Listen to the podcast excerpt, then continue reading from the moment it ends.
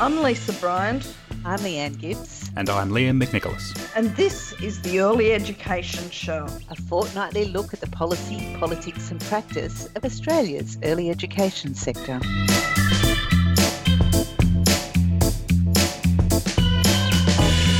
Australia's early education sector has been given a huge shake-up during the COVID 19 outbreak. The childcare subsidy system was replaced with a government relief package that provided centres with 50% direct government funding and eliminated the usual gap fee paid by parents. In effect, children are now getting their early education for free. But the current funding system is short term and doesn't fit all centres. This episode, we're going to ask the question how do we advocate for properly funded, permanent, universal, and free early education after COVID 19? Now, unfortunately, Leanne can't join us tonight, so it's just uh, Lisa Bryant joining me. Lisa, how are you going? I'm good. How are you? I'm good. We were we were talking briefly before we started recording, but um, I was having a, a slight laugh and cry with my wife earlier on because obviously it's great the restrictions are starting to lift, but we're seeing the difference between introverts and extroverts. So Claire and I are both excited that the restrictions are being lifted, but not so we can go and see other people, so we can go and be alone outside the house. Is that is that weird? Are you finding parenting a little bit hard during this period, Liam? it's not probably not hard, just relentless. And I got to say, Claire has it worse than me. At least, like I go, out, I I go into work for a few hours each day just to start oh, transitioning oh, back. Yeah, just to start ah. transitioning back because well, I'm in the ACT and we're just you know sitting pretty with zero cases for the past almost two I'll weeks. Show off. You're back on one, aren't you?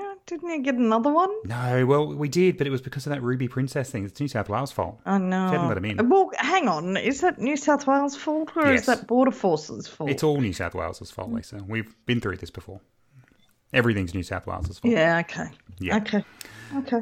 So before we get on to the main topic tonight, though, I did just want to highlight uh, a fantastic event that Lisa put on last week that Lisa both organised and presented at, and Leanne presented at, uh, the Women and COVID conference. So this was kind of like a spin-off of the early education and COVID conference you set up at incredibly short notice, Lisa. But I this was this seemed like a huge hit. I saw both your and Leanne's sessions; they were fantastic. So a very Oh, rare, um, thank you. sincere, well done from from the God, why did you pay to, to hear us talk when you hear us talk every fortnight for free? Yeah, but I don't get to see you. I fig- I figured I was paying ten dollars for the privilege of, privilege of seeing you. Oh, God, rather than yeah. just listening It's to a lot harder to present when it's not a podcast. Yes, but you You've got to get out of your Ugg boots and put some makeup on and stuff. It was very disappointing, but a good selection of uh, of, of drops you had available on your on your uh, session as well, Lisa, on how to not drink during a pandemic. There was a fair bit of a fair bit of that on display during your session. Yeah, well. Now, I think we should say No, it was really good. we should say so. I think the sessions won't be available online. Obviously, it's one of those things where you have to sort of uh, be be part of on the day. But we can say there there will be sort of another one coming up in a little while, Lisa. Yeah, we're thinking of having another one. That one seemed to go down well. People wanted to do it, and it's lots of topics that we need to explore because I just heard on the ABC News that you know it's considered that women are doing most of the additional work during COVID 19 in households, you know, in homes. Now, I'm sure it's not like that with you and Claire um, Liam, but um, sorry, with you and your wife. But um, I think in a lot of homes, women are doing a much bigger share of the additional work that COVID has brought us all. Well, I think I was also reading, uh, I can't remember where today, it might be one of the things we'll link to today, but that women have also borne the brunt of the employment cost. So, in terms of lost jobs, they've um, it's mostly been women as well. Yeah. Yeah. What a shock. We need to do some work there. Another conference should sort that out. All right, so let's move on to the main topic for tonight. So uh, we should say, look, we know we're probably approaching fatigue with COVID-related episodes, but it obviously is the big, the big talking point in the sector at the moment. So we want to make sure we're still talking about um, those things. But I think we want to set our sights for this episode after the crisis. So what's going to happen once we return to you know some sort of measure of normality. Who knows when that will be, and and and indeed if that is what we will return to. I wanted to do a bit of scene setting first. So we want to talk about sort of what the current situation is, and then really quickly what the possible outcomes are after 28th of June, which is the sort of cutoff for the the initial cutoff for the early education relief package, unless uh, the minister Dan Tehan chooses to extend it. So, um, so at the moment, obviously, what we're seeing, as I sort of said in the intro, is that the childcare subsidy system has been switched off, and services are now running from two major sources of funding. So the early education relief package, which is 50% of the revenue a particular service received uh, in the last uh, week of February, and JobKeeper, so $1,500 uh, per eligible worker. So that's so the, the sector is essentially up and running, and the and we're recording this on a Tuesday night, and Lisa and I, I think, both caught the, the majority of Parliament, which had a pretty big uh, time spent on early education. And I think I heard the government say uh, over and over again that 98% of the sector has remained open. So obviously, we're seeing that this combination of funding is at least keeping services open, but there's obviously a big question about whether they they're operating at their normal levels or whether they're able to take on new enrolments. But in, in as broader terms as we can say that, that's where we're at at the moment. Um, we're going to come back, I think, to some of the challenges we've seen, and particularly, I don't know, Lisa, how you describe it, the you know very emotional and and and and uh, um, you know very fraught reaction we've seen from large parts of the sector about this funding. Yeah, it's I'm puzzled, Loom. I'm really puzzled. Yeah, well, let's park um, that. We're gonna. I think we're gonna we're gonna come back to that in a sec. But yeah, let's have a think about what the the possible outcomes of this are. So the government have been really clear that they're seeing this as short term funding to stop the sector falling over, and I think like we do need to say that that that has happened. So we the, the sector was approaching a point where we were going to see huge parts, huge services, huge organizations, you know, literally have to close up door. That hasn't happened. So I guess the possible outcomes we can see are, you know, possible outcome one is that this funding is extended beyond June. So when the funding was initially announced, there was a, uh, it was built in that after um, three months, it, the minister could extend it for another three months, so it could go up to September. Uh, I think we think that's unlikely, given how well Australia. Yeah, um, oh. Um, yeah, I know. A few days ago, I was thinking that, but after watching Dan Tehan talk in Parliament today, um, I'm and uh, you know hearing a few things that the department are talking about. I think there's some recognition that you can't just go, okay, we'll pull back the old funding system mm. in June and continue. Um, I think they're talking about the fact that there might need to be a transitional phase of some sort. Interesting. Well, let's come back to that point too. We now got two points yep. to pick up, Lisa. See, Leanne's not here to keep us on track, so we're, we're already spiraling out. But let's come back. So let, let, let, let me run through these a bit quicker. So outcome one is it's, it's, extended, it's extended until September. Possible outcome number two is that free early education is kept permanently. That wouldn't that be amazing? Uh, possible outcome three, I guess, is that we have sort of somewhere between the two. So we have a new model which is not free ECEC, but is also not the um, back going back to the old system. And there's some sort of you know sim, maybe simpler version of the childcare subsidy system that is easier for people to access and is focused on getting more people back to work.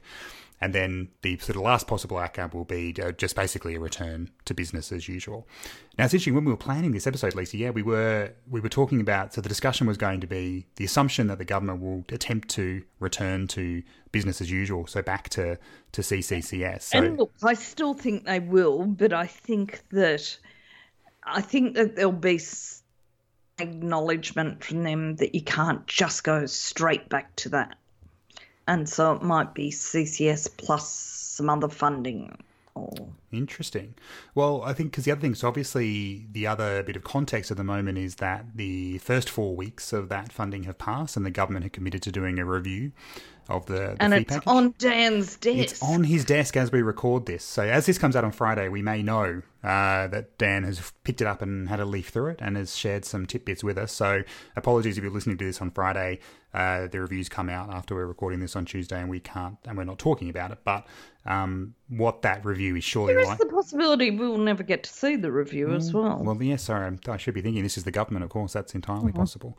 But the review is likely to say that there's been issues in particular parts with the rollout of the subsidy, which has meant with, with sorry with the rollout of the relief package, which has meant that it maybe hasn't had the full effect they wanted, and they may need to see it in place for a while longer to make sure that services are kept stable for a longer period of time. No, I'm not sure that the review will say that because it was an internal review, wasn't it? Uh, well, I think so, but I but the, the department must be hearing everything we're hearing about specific services um, having particular issues with managing with the funding.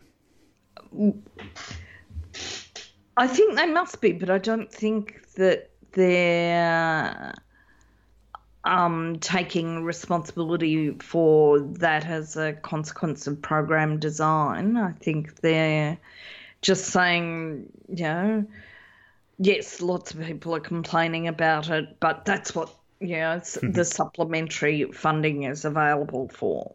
Yeah, well, that might be a good segue to go into, um, I guess, the first thing I want us to talk about. So, before we sort of talk about what what advocates should be doing post the relief package or post COVID 19, I, I, I, want to spend a bit of time just thinking about why the current funding package and why the current you know sort of funding deal for services has been so i think i've used the word fraught but there's been i, I struggled to come up with a good word but you know lisa you and i are both pretty active on social media you more than me and we've seen some pretty uh, angry uh, frustrated and and really uh, very you know difficult, I think, responses from people who have seen this funding as incredibly detrimental to them and their services, who have claimed it's it's ridiculously unfair and is not allowing them to operate.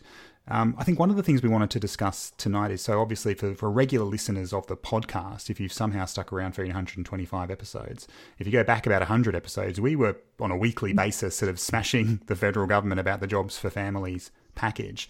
So I think people have been surprised that you and I have been broadly supportive of this package. So I, I, I, guess we wanted to maybe take this opportunity to talk about why. And I didn't know whether I wanted to turn it to you, Lisa, because I think you've also copped you you spent a lot of your online time um, trying to talk through the complexity of the package and actually talking with you know educators and directors and service providers around what the package means. So I mean, are you able to sort of summarize, I guess, why that people might be confused as to why we've, you know, had, yeah, had a go at the government before, but sort of said, look, this package is doing what it needs to do. Well, I think um, whether we support it or not, but whether it's it's what's in place and it, and it can and will work in some places.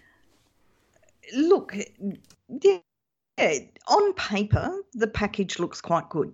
You know, um, you had a sector that were losing um, lots of enrolments they couldn't survive without the enrolments. So instead of making it you only get paid for people that are enrolled at your centre, instead they chose a reference week and gave us 50% of the funding for that reference week. And um, also the JobKeeper package. And I think there lay a lot of the problems. It's complex, it's complex beyond belief um, people heard the 50% and thought they were only getting 50% of their funding. They weren't factoring in the JobKeeper. And because of the delay before they actually got JobKeeper, that was, you know, that's really only started rolling in the last few days for a lot of services. So, you know, that's hard. They didn't take into account the other um, subsidies that were available such as the um, uh, cash boost for employers. It was all just very complicated. And I think what you saw was a lot of the services, it affected different service types differently. If we look at the centre based services, the services that were most able to cope with it were the ones with some cash reserves, with um, enough people who could work their way through the complications of it, um, and that had a lot of employees that were eligible for JobKeeper, so a lot of permanent employees.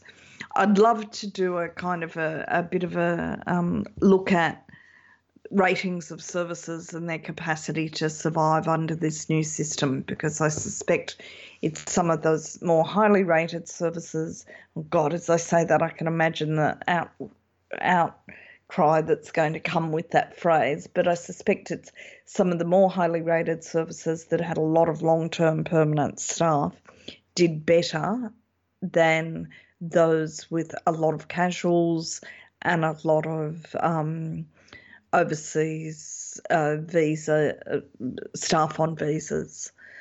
Um, that said, there was huge groups of people that the model didn't work for.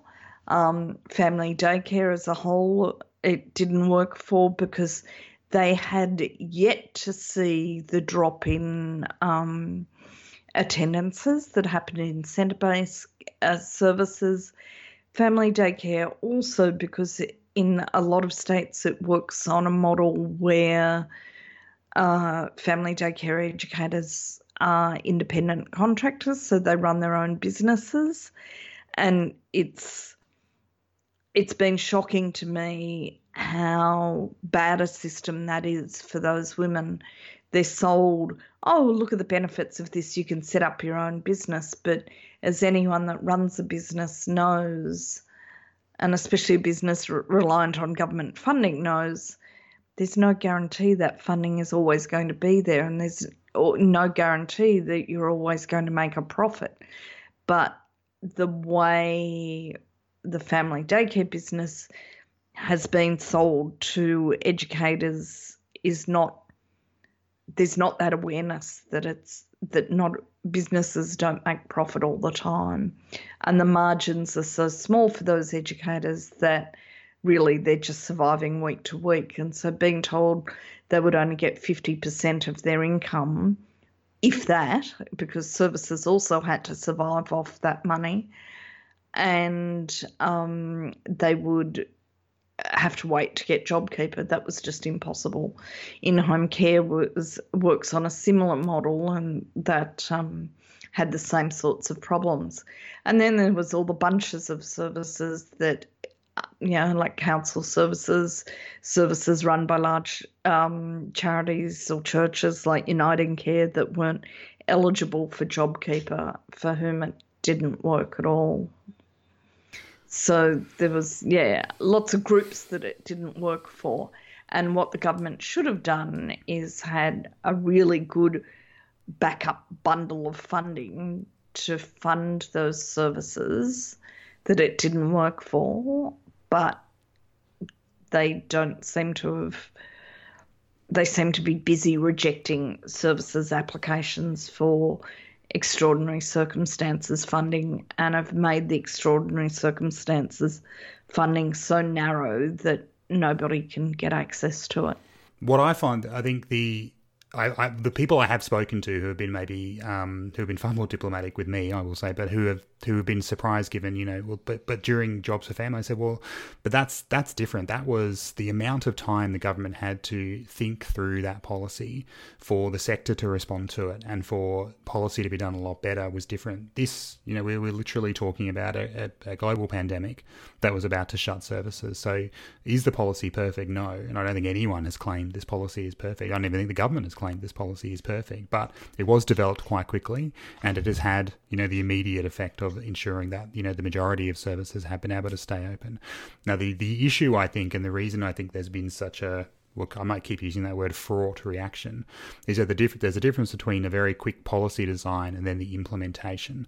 So the overall policy is again okay, not perfect and not not even great, but probably you know getting to a C minus or a B plus. But the government's just implementation of it seems they have not been flexible enough in terms of identifying people who would fall out of the net and providing quicker support.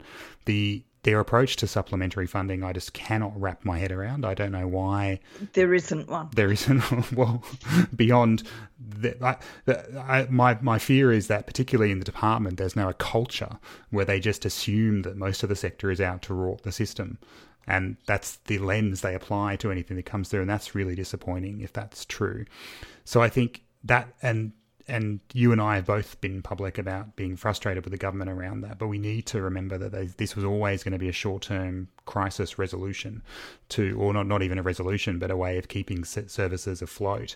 Um, and that, as we've been really clear, this is the the early education sector is not the only sector being dramatically affected by what's happening here. I know, and we got a rescue package yep. for God's sake, and that's mm. like I was absolutely shocked at how quickly they responded to our calls for for relief. You know, like they got it, they did something immediately. Yeah, and the and, and one of the frustrations I've seen for me at least is that the the automatic assumption amongst some parts of you know the the the lefties I hang out with and uh, that I hang out with and talk to is that you know anything this government does is bad and anything the other side does is good, which is just not true. And you know, it, my it, God, you just have to look at the fact that we didn't bloody die of COVID nineteen or haven't died yet of it. You know, yeah. in huge numbers to say they've done yeah. something good. Yeah.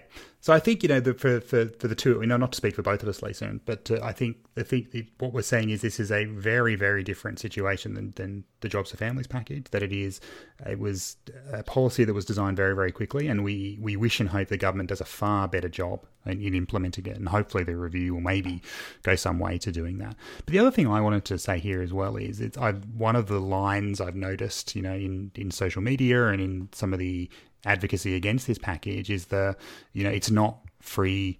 Uh, I'll say childcare because that's what's being put out there, but it's the not free childcare line. That really bugs me because it is free. Like families are not being charged for their children's early education enrollment, and that to me as an advocate is critically important. The policy may not be great, and it and it can be done better, but we should not forget who this is really about, which is about children's access to early education. So yes, let's advocate for our own services and make sure we can do that thing, but let's not forget that we are still in the midst of you know no child being charged to walk into an early education service, and we we should we should not be forgetting that. So the it's not free childcare that really bugs me, you know, and and I wish that would stop because the argument needs to be it's great, it's free. You need to do a lot better about making sure it's fairer and that it stays. Or it's free childcare and free childcare is great, but it should be better funded free childcare. Exactly. Or even better still is it was sold as free childcare. What it actually is is free education and care, because while it's it's there as free childcare, it um, disses the role of education early childhood teachers and disses the role of you know what it is that services are actually providing. Absolutely, absolutely.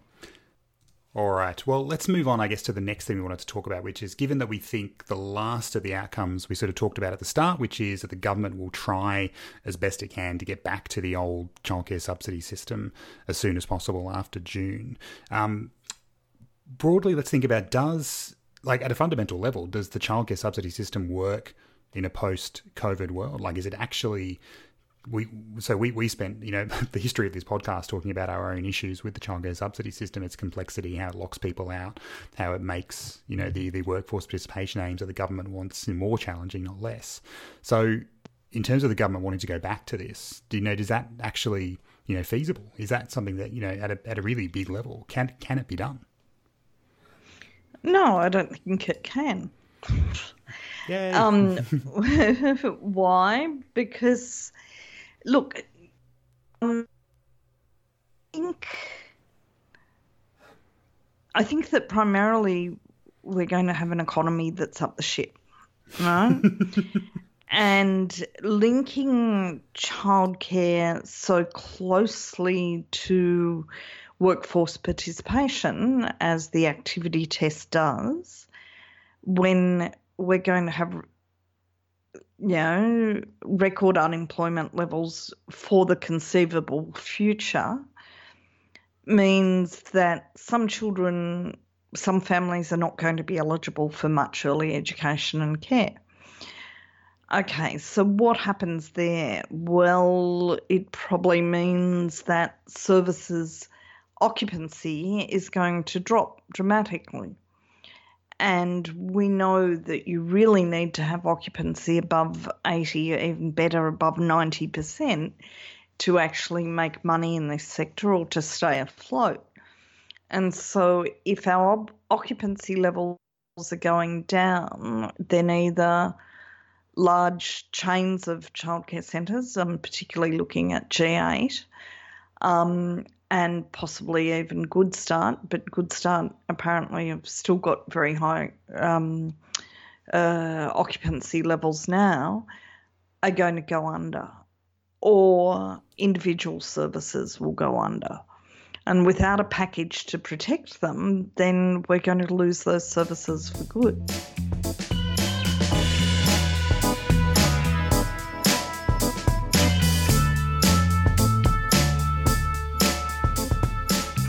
I think that's a really good fundamental point. I think I get a bit lost sometimes in thinking about the going back to the CCS system at a really broad level around um, you know, whether it's fair, whether it's unfair, whether the government will worry about the complexity. But I think you make the really good point, Lisa, that just at a structural level, the the economy is not going to suddenly, uh, or the work, you know, the workforce in particular uh, around Australia is not going to suddenly be back where it was in February. So the amount of people who will be able to attend centres just won't be the same. So the system that was set up for a particular way that the Australian economy worked, with a particular number of people generally accessing the economy, that's just not going to be, you know, that's not going to suddenly be back in place on June 29. Yeah, so you could say, okay, they'll, you know, what about if they continue CCS without um, having the activity test? And I think ECA is um, arguing for both a loosening of the activity test and 20 hours free childcare a week, um, free early education, arguing for.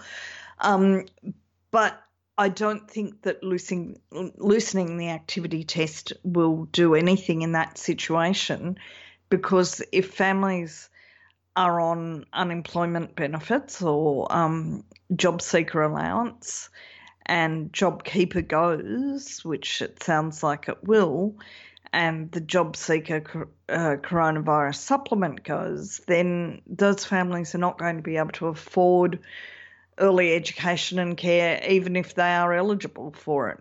Even you know if they get hundred percent um, CCS, then you know in certainly in big cities, etc., it doesn't come anywhere near the fees. So, you know, it's not going to work. No, and I think you know, even though I think your your perspective is is absolutely right, I do think there's a point here where the government, and it was interesting. I heard flashes of this in Parliament today, so on the Tuesday we're recording mm-hmm. this, where you know more and more government MPs are lining up to to say how complex this system is, and it kind of makes me want to yank my hair out because I was like, you, you designed this system, you could have you could have made it simpler. So I do think they've been stung or they've been surprised by just how complex the system they've got is. They've been frustrated and annoyed that it's required so much craziness to kind of sort it out. I part of me does think that although their huge instinct will be to go, can we just go back to how it was before? Part of them also won't want to be in this position again. They don't want to have to try and fix up a you know crazy complex system. So there must be some push. You know, even if it's at a, even if the, even if the Department of Education are largely going, you well, it's complex, but we know it. So can you not touch it, please? I think at a ministerial and a government level, they they will want to say we need to make this simpler. This is just too ridiculous. Look, I, th- I, you would hope so, but what I heard them arguing in Parliament today, they're arguing about this stupid point. They're arguing about uh, purely on party lines, where the ALP was saying this is costing less than what they'd normally fund on childcare, and the the um, coalition was arguing, no, it's not, and the department has backed us up. Because if you factor in JobKeeper as well, then maybe it's you know costing around the same, or you know certainly not costing less. And it just struck me to be such a stupid argument that that was the focus of all their arguments. The ALP also tried to pull in a lot of there's so many systems, uh, people being left out because of this in particular, they were talking about not just the services, but the parents that, um, like especially people on maternity leave, trying to get back into or get into the education care system and services were saying, you know, that they couldn't take them because there was no economic incentive for them to have another child, especially not when they were trying to socially distance. So it I've forgotten what you asked, Liam, but um, it's know like uh, eh, will they? They don't seem to be looking at the complexity of it at all. That seems to be not the issue. Um, the issue is well, we have something put in that seems to have taken us a long time to design, and we've got the computer system to run, so why wouldn't we go back to that? And one of the things that, um, uh, look, I'm not even going to say this diplomatically. I thought about it for a minute, but Leanne's not on, so I'll just say it. We have a bunch of bureaucrats in charge of our sector that have not been in their position long, that do not know a lot about education and care, and do not know a lot about the complexity of the system.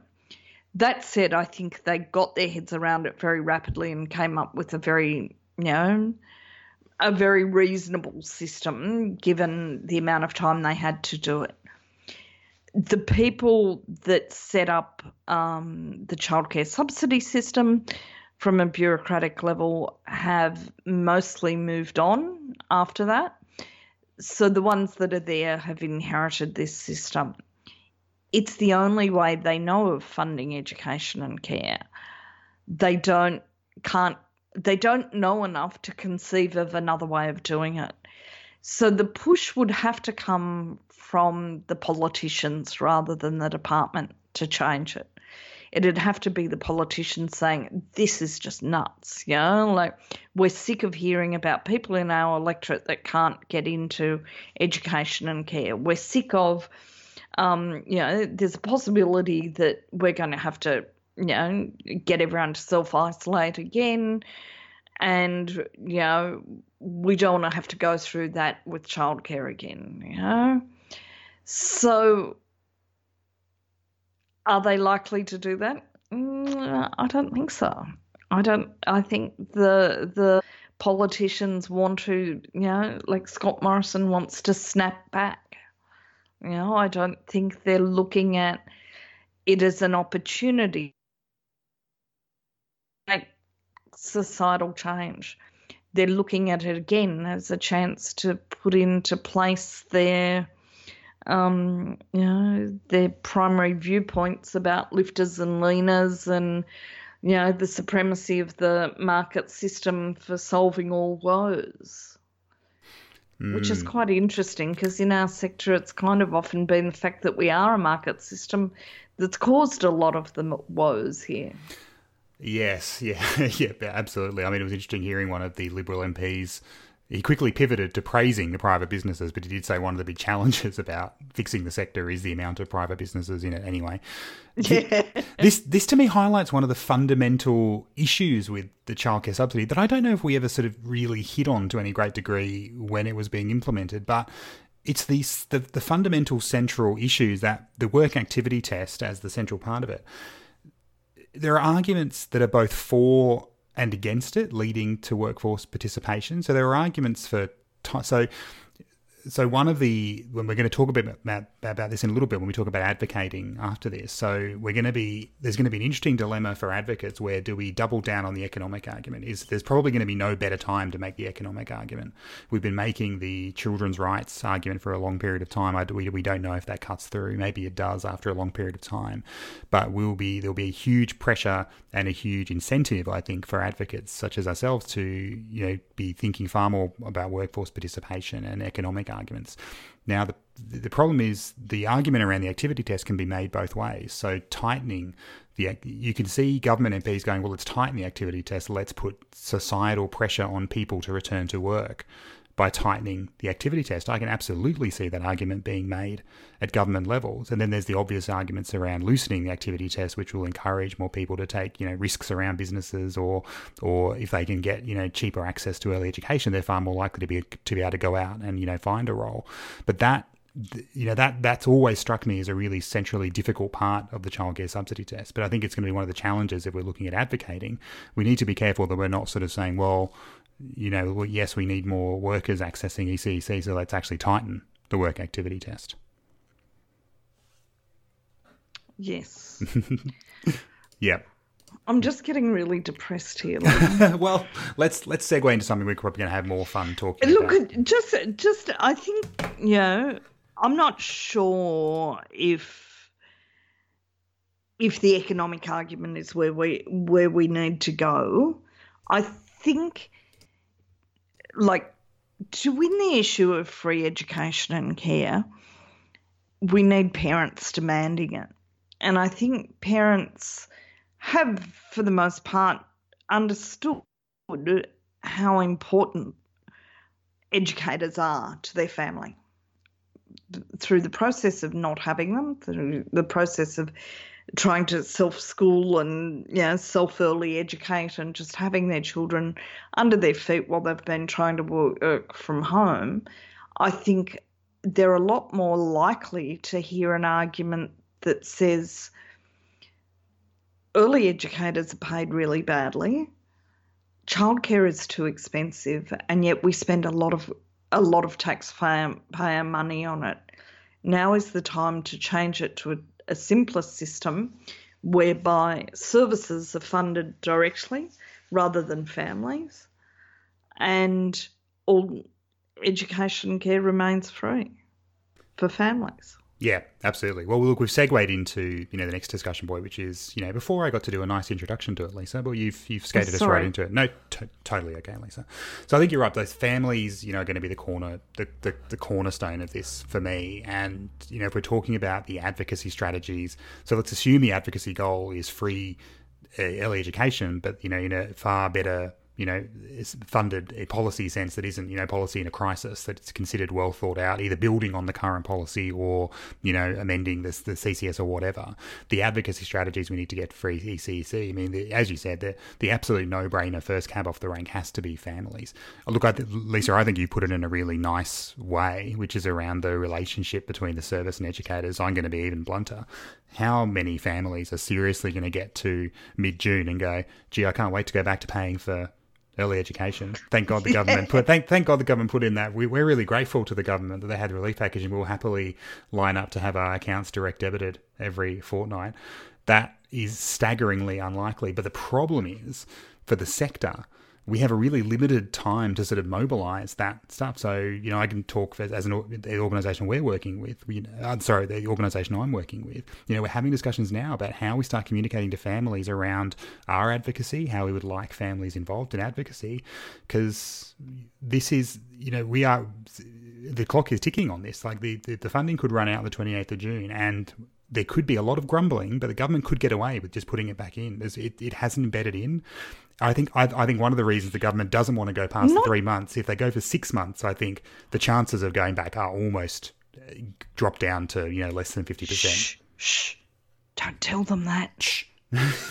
Don't tell them that, Liam. So we have to mobilise families now. We actually have to think about how do we, and the sector has traditionally not done this well because families have been customers. There's always been a really tricky grey area here in our advocacy because families are customers Uh, because of how the market, how the system's set up. I hate thinking of the families I work with as customers, but that's the system I work in. So how we use this very brief period of time where they're not paying for the service they're receiving to go, we actually need to work together on this to, to make sure this is extended. But Liam, half of the sector doesn't appear to think that it's a it's a goal that we should be arguing for.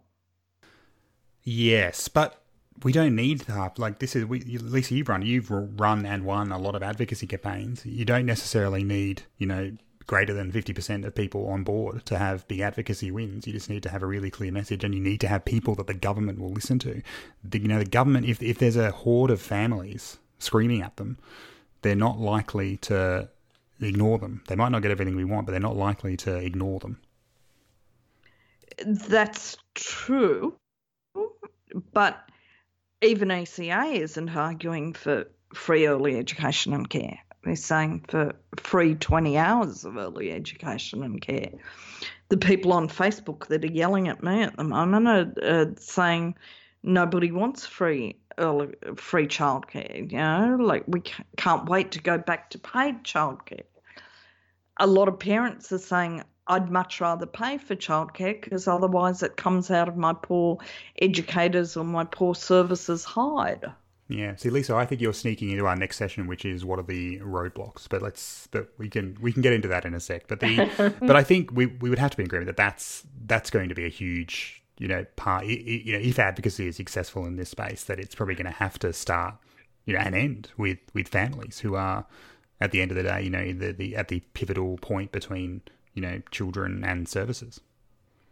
Yeah, I think I agree, and I think capitalising on families, you know, liking for getting stuff for free and liking feeling positive about the early education and care sector at the moment is something that we definitely have to do. Yeah, and I guess the only recommendation I can give there to advocates, so if you're in a service, and particularly if you're in you know a position of influence and responsibility at the service, is to you know have those conversations with families now, whether they're by you know the email communication you do or in their discussions you know at the door with families that you know the way we've been communicating it is saying we think it's great the families aren't paying for early education. We've been advocating for that for a long time. We're really grateful. Does it come with some issues? Yes. You know, as our CFO, you know, pulling her hair out some days, yes. But this is a really great outcome for children we are going to be, you know, writing to the Minister for Education, um, asking that it is at least extended while, you know, a longer roadmap is developed to this being a permanent thing in Australia. And we would love your help to do that.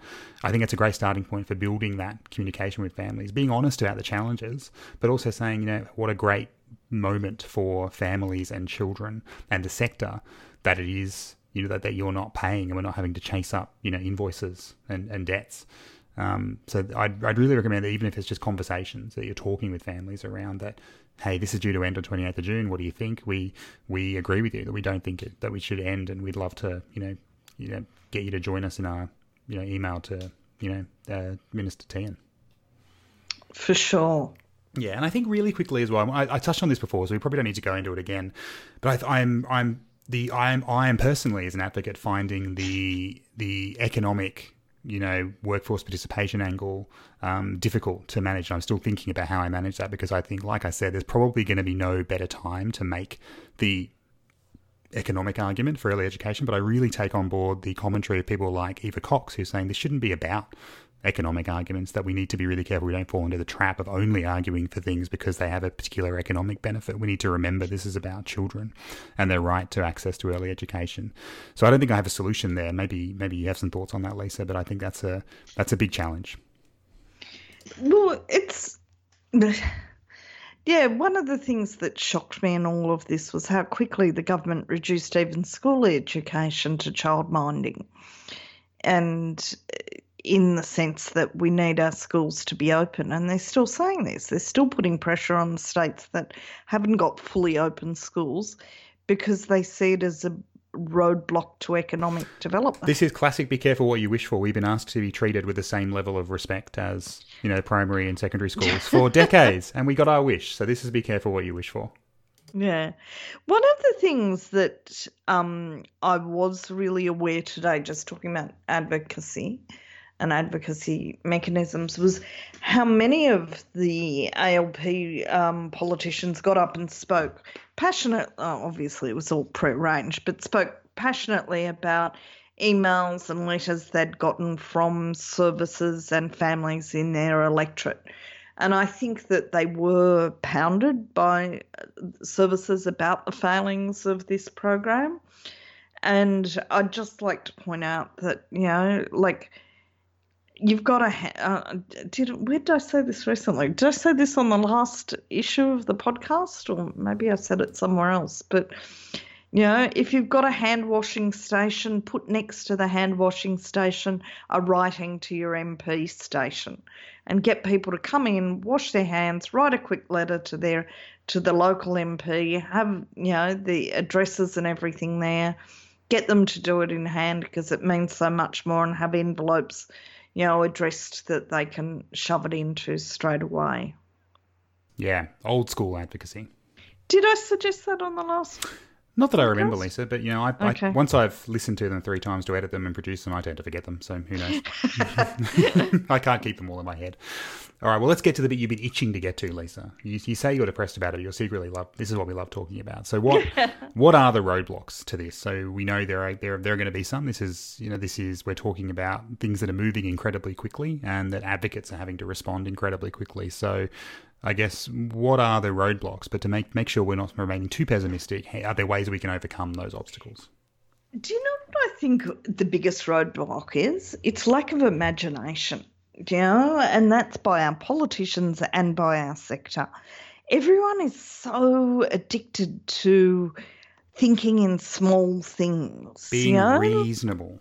Yeah, and and presenting strategies that might get up. You know, like this isn't the time for this. We've just gone through an absolute world changing thing. Everything is on the table as far as I'm concerned.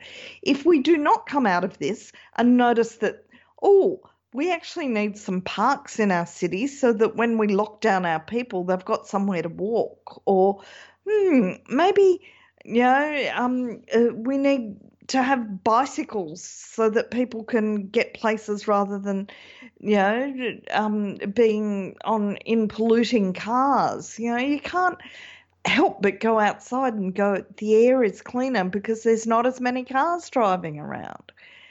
So if we can do things like that as a result of the pandemic, why can't we say, gee, it would be really good if children in this country got a free early education?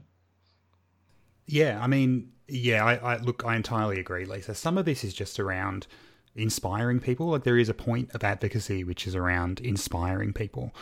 You know, break you know pick, picking a particular number of hours or you know fiddling with the current system does not inspire me one jot and i don't think it inspires that many people um, but this as you said we this is we talk about once in generation things all the time. This, this is it. Like you know a global pandemic this is not something that's going to come around every few years. God we hope. Mind you now I've said that i'm knocking on my desk as we speak everyone i promise.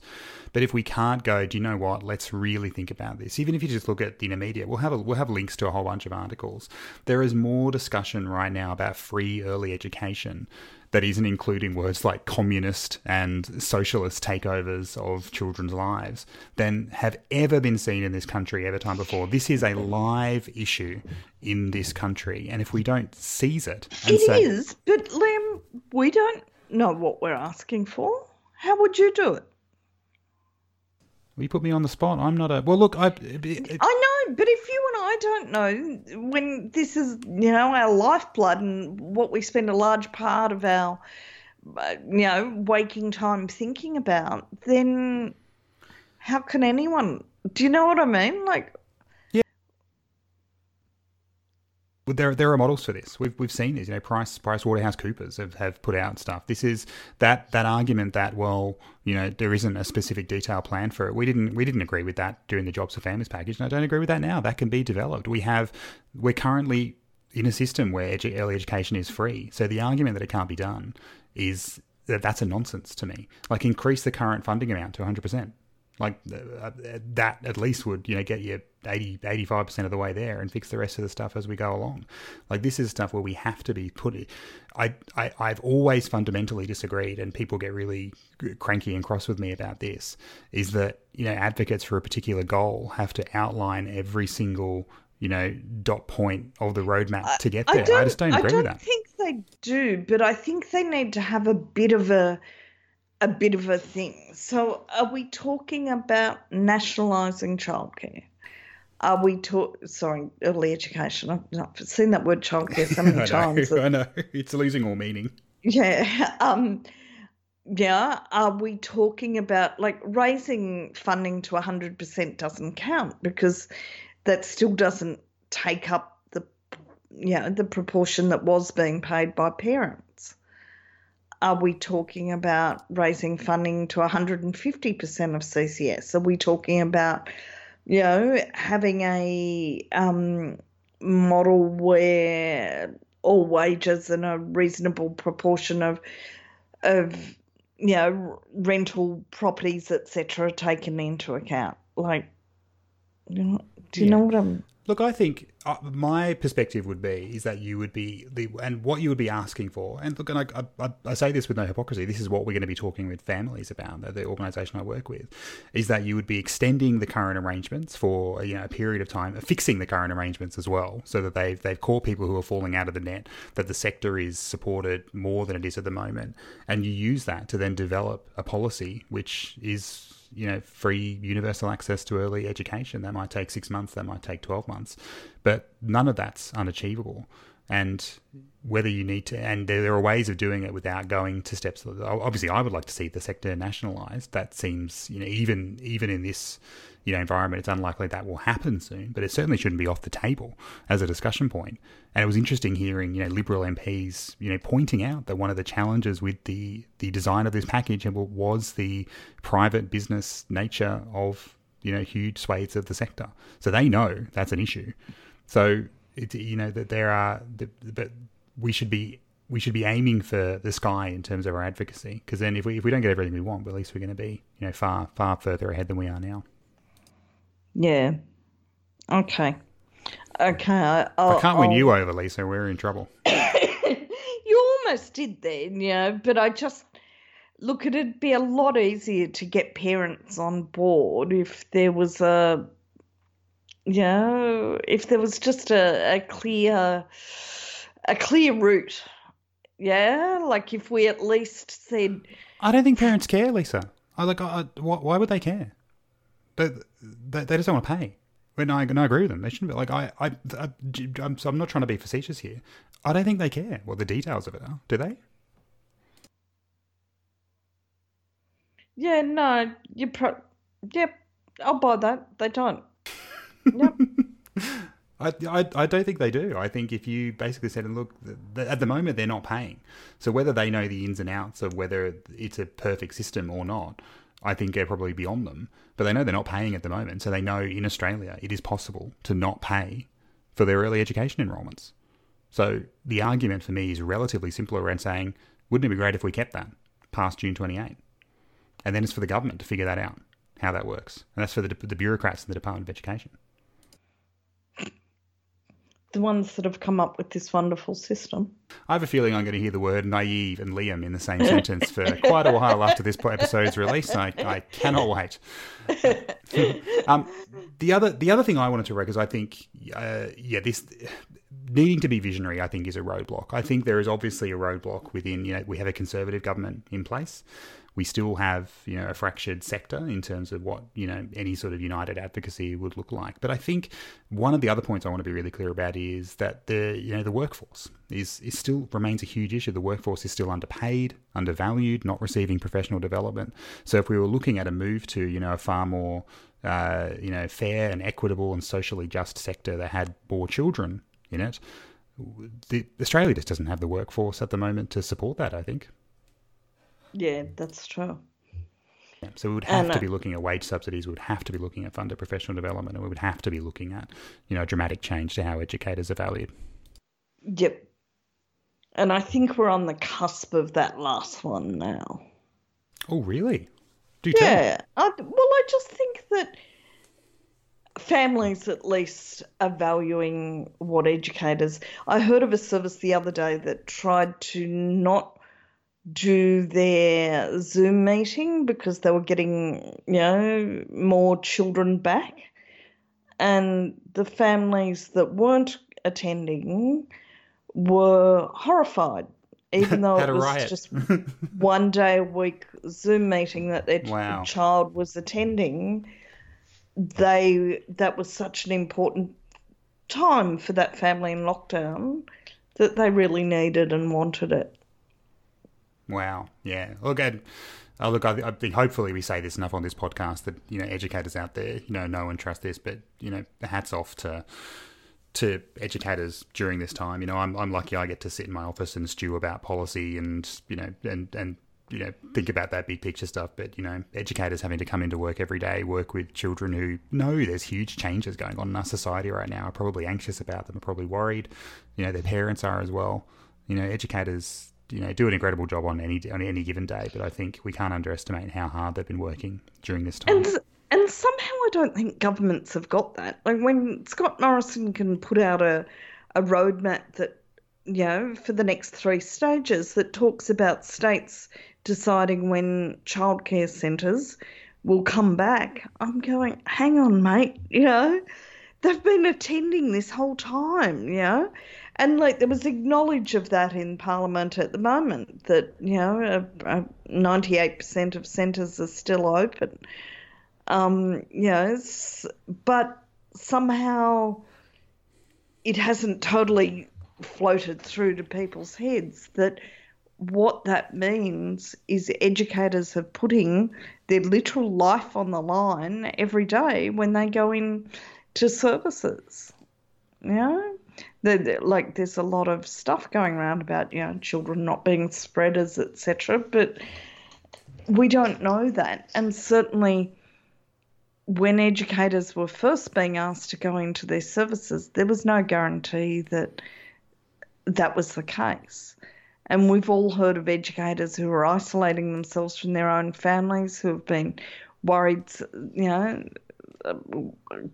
worried shitless that, you know, going into the service was going to put their or their family's health at risk.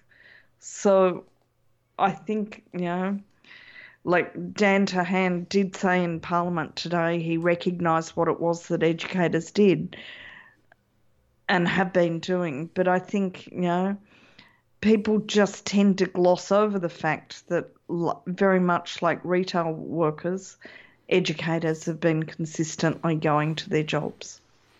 Yes, and it's very difficult to pay for your groceries with recognition. I hear most uh, most supermarkets won't accept recognition as, uh, as payment. yeah, frustrating. Well, I think you know what you know. In Australia, we have asked far too much of educators and paid them far too little for decades. That has been pushed to surely its absolute limit during this time, and you know if nothing changes after this, that's a pretty sad indictment on uh, on on yeah on Australia.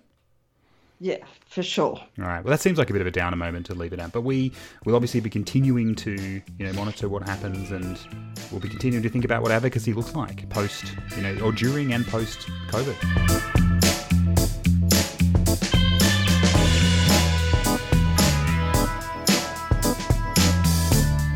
You have been listening to the Early Education Show.